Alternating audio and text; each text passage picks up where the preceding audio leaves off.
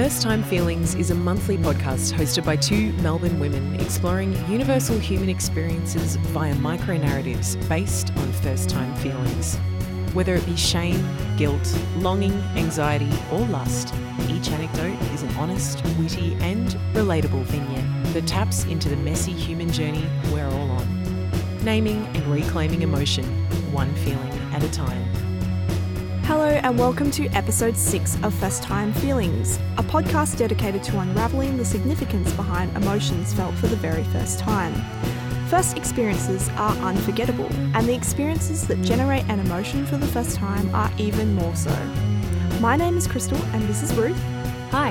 And these are the stories of our first time feelings for your listening pleasure. Today's episode takes us into the complicated first time feeling of power. Power is a heady and intoxicating brew, and wielding it responsibly is another story altogether. As young girls, we are so often positioned to be powerless, so we locate authority in shock value, rebellion, and subversion, whether it's swearing, stealing, or doling out sweet, sweet revenge. So, if you're easily offended by four-letter words and or girlish sadism, you may want to reconsider listening to this episode.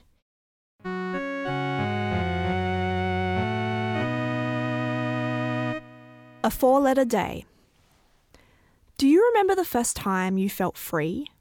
The first time that you realised that while external factors, like your parents, teachers, money, the fact that you're a 10 year old child and don't have a licence to do, well, anything, doesn't mean you don't have any control? I do. I remember distinctly. I was sitting in the backyard of my best friend Grace Mackenzie's house in East Maylands, WA, under the lemon tree. I remember it was springtime, as the tree was full of lemons, but they were still firmly attached to the branches. At the start of their journey, new growth, new life, the future brimming with possibility as they fought for the best spot amongst the leaves to soak up that precious sunlight. Grace and I were bored. Or maybe bored wasn't the right word. We were restless. It was merely another Saturday afternoon at Grace's house, doing what we do most weekends hanging out aimlessly, no agenda. As far as kids go, Grace and I were fairly well behaved. We got good grades, we didn't steal things, we predominantly did what our parents told us. But when we got together, we had the tendency, as most 10 year old girls do, to get rather silly. Lately at school, we'd been hearing some of the actual badass kids starting to swear. We were curious, and they perplexed us. Residing in the far off corners of the bitumen court at lunchtimes, we'd hear snippets of their vulgar conversations and we wondered what they were talking about. We could, of course, ask, but our social circles precluded us from doing so. As we talked to each other about this new foreign concept of swearing and its increasing presence on the playground, Grace said the most peculiar thing to me. You know, we could just try it. Try what? I retorted. Swearing, she exclaimed. Fuck, we can do that? My hand shot up to my mouth instantly. You did it, Grace screamed at me. Oh my god, I just did. Should I stop? I answered. No way, it's done now. I want to try. She paused for a second, anticipating the moment before everything would change forever. I can fucking swear and no one can stop me, she said slowly, eyes lighting up with glee. Fuck, fuck, fuck, fuck, fuck! I yelled at the top of my lungs. Kate, Grace's mum, was somewhere at the front of the house, and I was confident she couldn't hear us in our newfound pastime. What will our parents think of us doing this? Grace suddenly whispered to me. It actually doesn't fucking matter, I whispered back to her. We just won't say it in front of them. By this point, we had worked ourselves up into a point of near hysteria, drunk on the power of our new discovery. This word is amazing, I yelled. And while at the time I wasn't completely solid on the differences between adjectives, verbs, nouns, and adverbs, my 10 year old eyes lit up when I realised the magnanimous versatility of this one four letter word. This word is the best. You can use it when you're angry, when you think something is cool, when you hate something, or if someone has done something wrong. You can use it in like a million ways. And it even refers to I trailed off.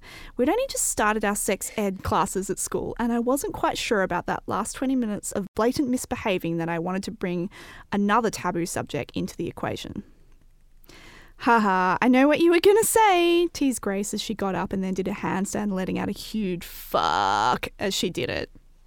I followed suit, then got up and started running around, looking at everything around me and telling it I fucking loved it. I fucking love you, pot plant. I fucking love you, sky. I fucking love you, you dumb, big, stupid fucking tree. I continued to do this for a good 15 minutes until I was utterly exhausted and fell to the ground with a stitch. My heart was beating and my mind was racing at a million miles an hour at the possibilities. This was exhilarating. I felt like I'd done something wrong, but there was no consequence, no victim, no repercussions. I started laughing. A new-found power coursing through my veins. I knew it couldn't be abused. I knew I had to reserve this special power for the right occasions. But my mind was already ticking over. And while I knew I couldn't swear in front of just anyone, I'd have to pick my audience. No one could stop me from thinking swear words. In fact, no one could stop me from thinking whatever I wanted. Grace was still practicing handstands as her mum came out the back door and asked us if we wanted a snack, and then asked us what we'd been doing all afternoon. I smiled sweetly and thought in my head, You have no fucking idea, and walked the walk of liberation into Grace's kitchen. Well, fuck me. I think you know how like two year olds go through a, a phase of like saying like um, poo this, poo that. I think ten is the fuck phase. the fuck phase? Do you want to rephrase that? it must be. It must be because I feel like uh, I went through the exact same phase of doing that phrase, but I forgot how exciting it was. Oh, it was, yeah, like totally exhilarating. All of a sudden, I just felt like, I think it was a real rite of passage as well. Yeah. So, like, I felt like suddenly I had like bumped up in years and I, like I felt like I was a teenager before I was or something and I suddenly felt like yeah I had this new like tool in my kit of I didn't know what it was yet just like something in my arsenal to Yeah. kind of express myself I guess yeah, It's funny to think that certain words were ever forbidden to us because, like, while we have to monitor what we say in social circumstances and whatnot, and there, there are certain taboos, we still, amongst friends or, you know, with partners or whatnot, can say whatever we like. The idea mm-hmm. of censorship is really strange. Yeah, and I think that moment, that day for me, it made me realize that censorship was something that was like an external um, pressure Yeah. on society or people in certain situations, but really, like, no one can censor what you think. And that, Yeah. and that. So I guess, you know, while our theme was powerful and, you know, on the surface it's like, oh yeah, the power of being able to swear, but really, I think the real power was the power that I could think whatever I wanted Agency. and yeah, the agency of being able to think what I wanted and no one could control my thoughts Yeah. which you know so it was actually a lot more than just like oh my god fuck is such a cool word Yeah, yeah. you know the real um yeah the real learning there was that I can think whatever I want and no one has power or control over my thoughts which you know is a great thing and let's just pray that in the future no one will ever have control over our thoughts Totally. Well, that's why I'm a really big fan of profanity for that reason because I think that um, it's really powerful because. You know, it basically means that we can say what we want, you know, and there's something, um, you know, in the breaking of that taboo. And, you know, there's something really ex- exhilarating about that. And um, it is powerful. So, and I'm so against censorship, but, you know, it's bizarre because all of childhood, just what you were saying throughout that story, I kept thinking, yeah, you are so controlled. You know, um, you're so policed by your parents. You're so policed by school, um, especially if you go to like a school where you are policed. literally please yeah. um, to to have you know to have uh, that those words as a form of freedom. Um, you know, it's it's a, it is greater than just the the joy of swearing. It's about you know taking control of your your destiny. Yeah, with the power of using the word fuck. Yeah, and with the word, like with books and stuff like that, I was just thinking about that as you were speaking. Um, you know, getting books like Stephen King's books and stuff like that, and then um, finding like swear words in that, and kids being like, "Oh my god, there's a swear word in this book. Have you seen it?" You know, and it's like how cool that was. Suddenly at the school library, that book is like out all yeah, the time. yeah, yeah, and um, and you know, and then obviously then the sexual um, Hmm. component to it too, which isn't even thought about. It's just like there's the naughty word, Yeah. and then there's the sexual component to it too. That was too much for me to deal with, though. I think Yeah. on that day, I was like, I've already kind enough. of, yeah. I was like, I can't think about that aspect as well. It's, you know, my 10 year old mind will just like implode. yeah. And what about? Did you let it slip at home after that? Oh, God, no. Yeah. No way.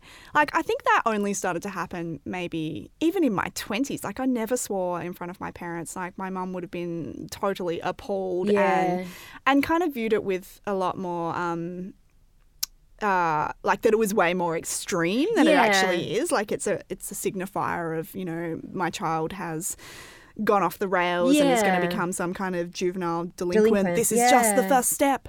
So I was very careful not to swear in front of my parents. I think only um, when I became an adult did occasionally I let it slip if I was actually quite angry. But Yeah. oh, I mean, you know, when the time was right, and I think I described that really well in that piece of writing. You Yeah. know, I learnt really quickly. I was like, this cannot be abused. Like, Yeah. can't. I can't do this all the time. Yeah. Like, I can't become this little potty mouth um, Yeah. swearing child. But I can use this when the time is right, like in my social circles, Yeah. um, with kids my own age. And yeah, I think I really quickly worked out where I, where and how I was going to use, yeah. yes, this word. And it's generational too, because like you think about um, stuff like you know, I give no fucks or zero fucks and stuff, and like with that, that I think that language has really crossed over into mainstream language and has become a lot less yeah. forbidden. Um, because culturally, you know, in the eighties and nineties, um, it definitely was something that you know was prohibited language. Um, but I, again, I'm coming from a totally different um, cultural perspective because Irish people swear like nobody's business. So, and I remember my cousin saying fuck when he was two. So, I mean, not that it was like actively encouraged, but it is part of the Yeah, yeah. dialect. So, um, and my partner was horrified when he heard me speaking to my mum probably months ago and the way that the language that I use when I was talking to her and that casually, um, he was like, I've never sworn in front of my mum. And I'm like, oh, really? You know? like, Yeah.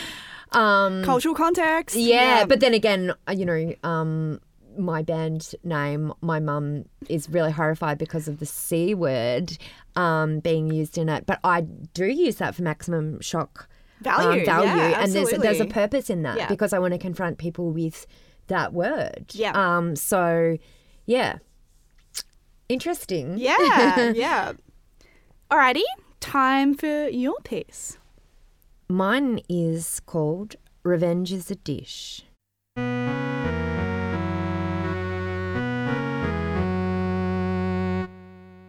As the younger sibling and a girl, I always believed that power rested in the hands of my older brother. He was allegedly superior in intellect, life experience, and physical strength. He got to dry while I washed, to vacuum while I swept. He got the better seat in the car, the plane, more Domino's pizza, more freedom, and he got to dole out the hard life lessons. In fact, he had only just swindled me out of a good portion of my 10th birthday money, and other money I'd squirreled away like a little mini miser. When I confronted him about the unpaid loan, he was reasonable. His expenses were far more justifiable. What did I need all that cash for? What was I going to spend it on? Like dolls? He spent it on really cool and important stuff like cigarettes and tapes and punk rock badges and hair gel and cider, a leather cap, and a switchblade that was actually a comb. While I fumed at the injustice, I began to cultivate a plan. At age 10, I had read a lot of Edgar Allan Poe. And while I swooned over his Baroque phrasings and moony Gothic love stories, my favourite story of his was The Cask of Amontillado, a simple story about a seemingly abstract and intensely cruel revenge plot involving live burial. Better yet, it was a tale of revenge served cold. Poe was the king of payback. At age 14, my brother was a smoker. Like he was actually already addicted to Marlboro Reds, maybe a pack a day, the kind that blew out plumes of blue smoke, thick and French poetic. I realized at that point I had leverage. He had an addiction, and I had pocket money and a pretty messed up imagination. It was around this time he began to ask me for money, perhaps not knowing my new stash place. I said no outright. Then he began to beg rather pitifully. I waited until my friends are around, just for maximum humiliation, and then I said that he could have a loan. Actually, he could just have the money, but only if he wore my aqua blue bathers and danced in front of us. He donned the aqua suit, which was about four sizes too small, and danced to Janet Jackson in front of a row of hysterical preteen girls. This show continued from time to time, and occasionally he'd be asked to do physical feats during the dance performances, such as push ups and dares that involved public humiliation, often involving dance and spontaneous song. And then I would go back into his room and take back all the money. At this time, I realized I could use my perceived powerlessness, my meekness, my presumed inferior intellect, and extract my revenge. And revenge was an intoxicating and powerful brew. I really had to um to hold back from laughing the whole time.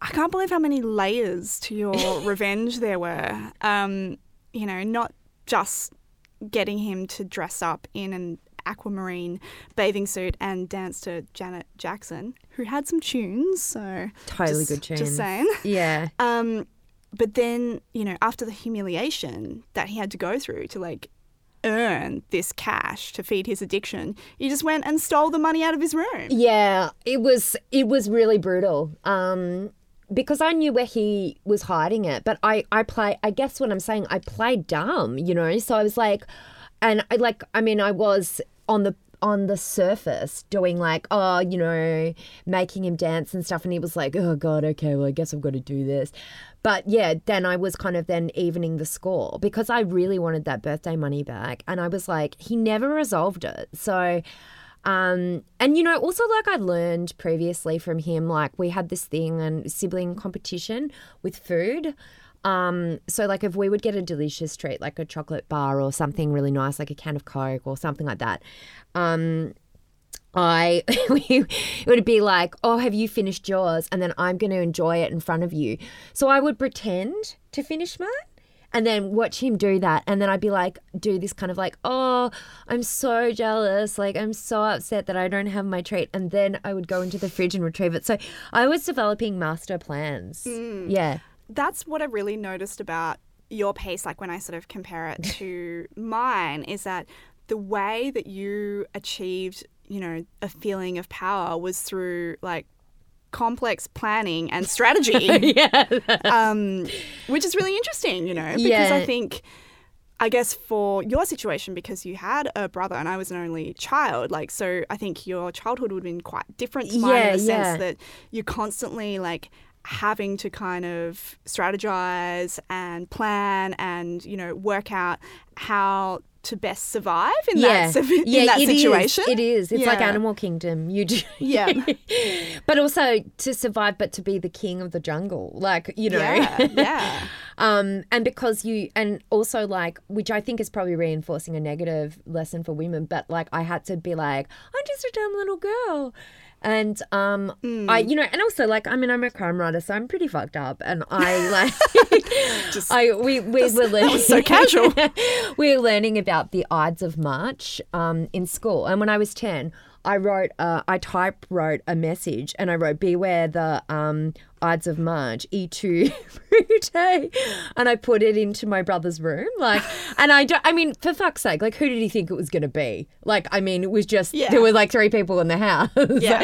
but I scared the crap out of him. He never mentioned it to me. Hmm. And it was like three or four months later, he was like, well, this is really weird. No, I think he was probably smoking a lot of dope and he was probably a bit paranoid. And I was like, oh, really? What did it say? And it's like, like some Julius Caesar shit. That sounds so weird. just backtracking on how you said, um, you know, maybe this isn't like a great lesson for women, Yeah. like trying, you know, having to use like your vulnerabilities as a Yeah. tool to manipulate. I mean, yeah, totally see what you're saying there, but also I think in a in you know another way to view that is that and this, you know, not to totally go onto a tangent. Yeah. But, you know, women are forced to use um, whatever is Yeah, in their yeah. arsenal. Yeah, that's right. and, you know, I think in the situation with your brother, when he was older and he had like physical strength Yeah, that's and like, right. you know, he was more like aware of how the world works. It's like, you know, you just had to use what was at your disposal. Yeah. And what was at your disposal was I will, you know, I will utilize how I'm perceived as a way to manipulate and Yeah, I think it's really the thing that I I think that troubles me more about it is, and you know, I'm pretty sure I've written about this before. Um, was uh, you know being a nice girl, um, and not someone who like goes in and is like, "Hey, I'm a fucking ball buster." You know, I get what I want and I do this, and um, I you know I think because I probably learned quite young that um you know not to um you know freak men out um by by showing showing that. So don't show your hand kind of thing.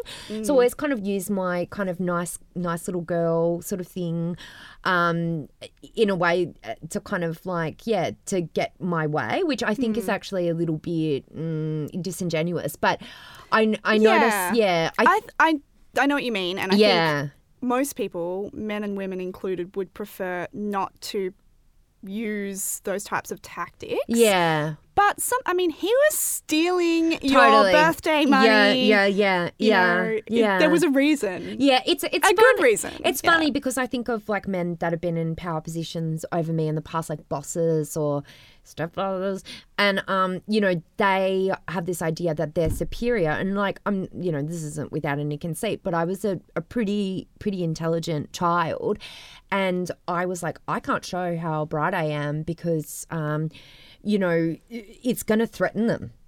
So in a way, it's sort of like I, I hate the idea of playing dumb or dumbing down your intellect or something like that.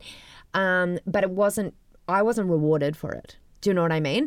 So Yeah, I think I learned to kind of be like, oh, really? Is that what you think? That's so interesting. Like you're so smart, uh, and then just kind of to to kind of like. That's the way to get along because otherwise I'm going to get actively subverted if Yeah. I don't do And that. And again, that's just like a survival thing. you Totally, know, totally. Surviving in a patriarchal society. Yeah, yeah, it is. Yeah. Yeah. So I think like um, you know, for me that weird feeling of power of was like winning. You know, like I'm winning, I'm beating you. Um you know, um, and it's also like I think also all children are a bit sadistic, and that's been proven. You know, it's it's Yeah. it's it's how we we learn and we learn. It is, you know, yeah. It's part of yeah, Yeah. the growing up process for yeah, sure. Yeah, and and and part of that is um is you know, and one one of the things I thought a lot about when we were writing, I was like power, and um, and I sort of was thinking.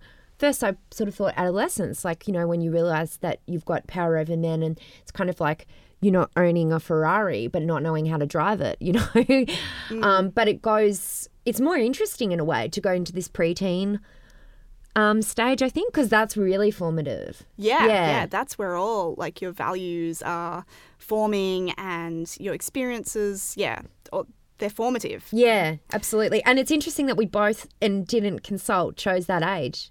10. It's pretty weird. Yeah, it is. I gotta say, this has been, I think, one of my favorite episodes. And Yeah, me too. Yeah. Yeah. Thank you so much, listeners, for um, joining us on um, episode six. Uh, it's so great that you've come along this far and are still listening. Um, but yeah, please tell your friends about the podcast. Um, we want it to get out there to people. Um, you can download it from Apple Podcasts, and you can also follow us on at First Time Feels on Instagram. And um, yeah, we can't wait for you to join us again. See you later.